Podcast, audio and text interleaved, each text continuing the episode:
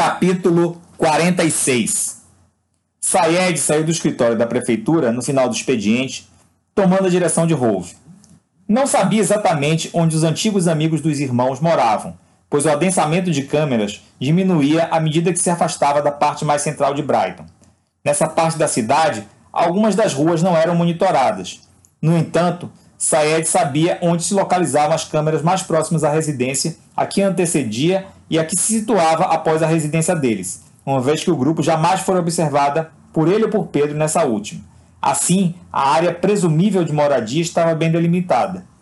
Foi combinado que Sayed ficaria circulando nas ruas compreendidas entre essas duas câmeras e que o amigo avisaria se o suspeito fossem avistados por essas ou qualquer outra câmera integrada ao centro de monitoramento.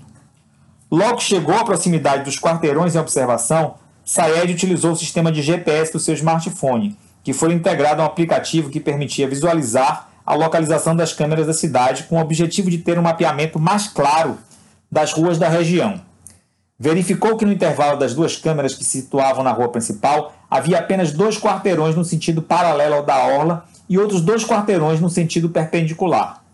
Acima desses últimos dois quarteirões, ele podia observar duas câmeras muito próximas, as quais também jamais registraram a presença de Nahan, Rafik ou dos seus dois companheiros. A moradia deles estaria certamente dentro desse bloco de quatro, quatro quarteirões.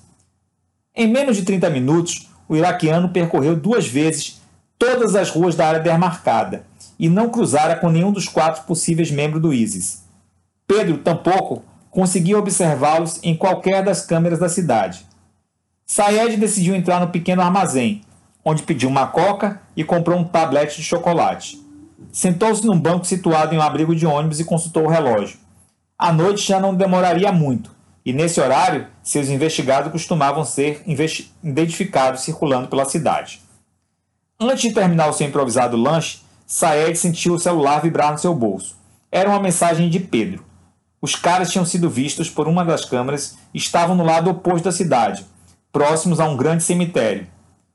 Pedro sugeriu que o amigo voltasse na direção leste da cidade e confirmou que o avisaria se houvesse alguma mudança radical de posicionamento dos investigados. Saed olhou o mapa e viu que eram muitos quarteirões para cobrir andando e decidiu tomar um ônibus. Ao entrar no veículo, dirigiu-se ao andar de cima e sentou-se próximo à janela. Tirou o fone de ouvido de sua mochila, plugou no seu aparelho celular e selecionou uma de suas músicas favoritas. Sentia-se orgulhoso do seu comportamento diante da situação com que terminara de se deparar por tomar uma decisão que não faria sentir-se traidor de nenhum dos dois lados. No entanto, desde que saíra do trabalho, encontrava-se em um estágio de elevadíssima ansiedade. Suspeitava que não seria maltratado pelos terroristas, mas também não tinha como estar certo disso. Afinal, a conversa que teria com eles podia ser compreendida com absoluta razão como se lhe estivessem impingindo uma ameaça.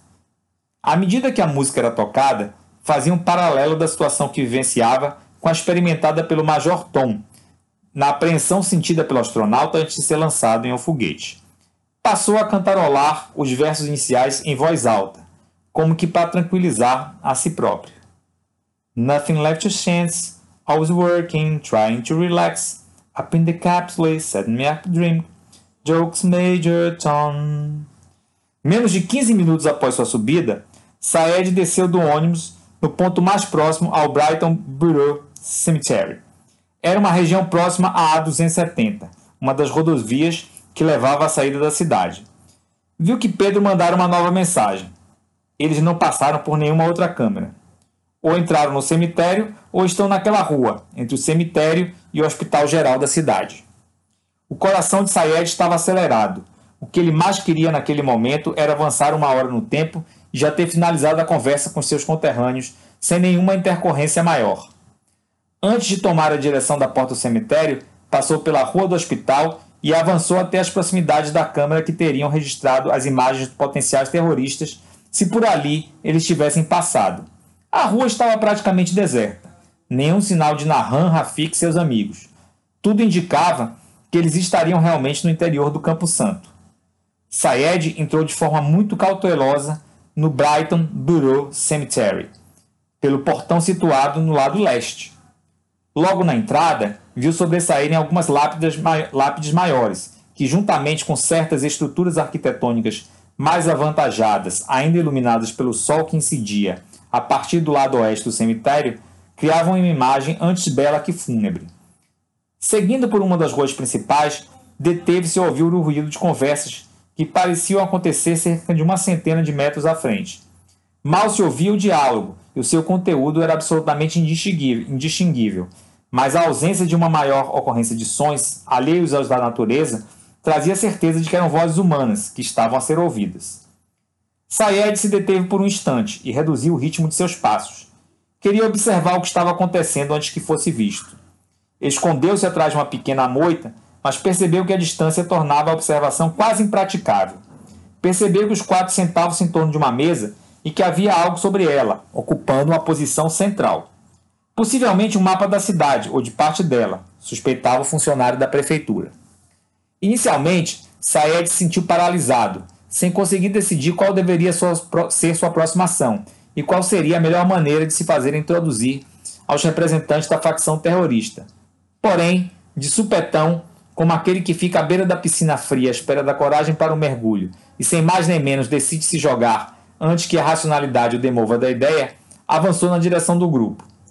Um átimo de segundo após a percepção de que alguém se aproximava, um dos dois amigos de Nahan e Rafik enrolou o papel que estava à frente deles e o colocou numa sacola, que se encontrava ao seu lado.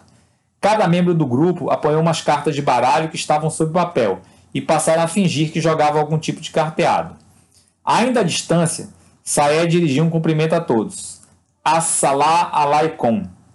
Pelo cumprimento em árabe e pelo aspecto físico de Sayed, os membros do grupo perceberam que o jovem que se aproximava era originário da mesma região que eles.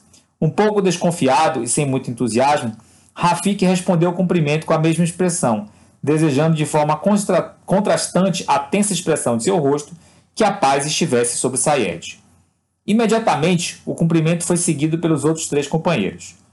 Refletindo que o parentesco com os ex-amigos de Nahan e Rafik talvez fosse o maior trunfo com o qual poderia contar, Sayed decidiu usar sua condição de irmãos de irmão dos ex-companheiros dos terroristas para se apresentar.